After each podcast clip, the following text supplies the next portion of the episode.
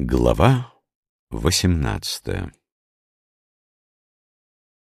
Когда великое Тао будет покинуто,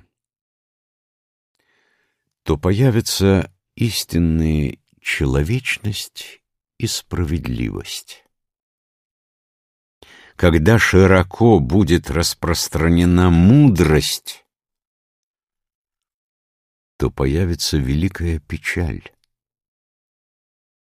Когда шесть ближайших родственников находятся в раздоре, то является почитание родителей и любовь к детям. Когда в государстве царит усобица, то являются верные слуги.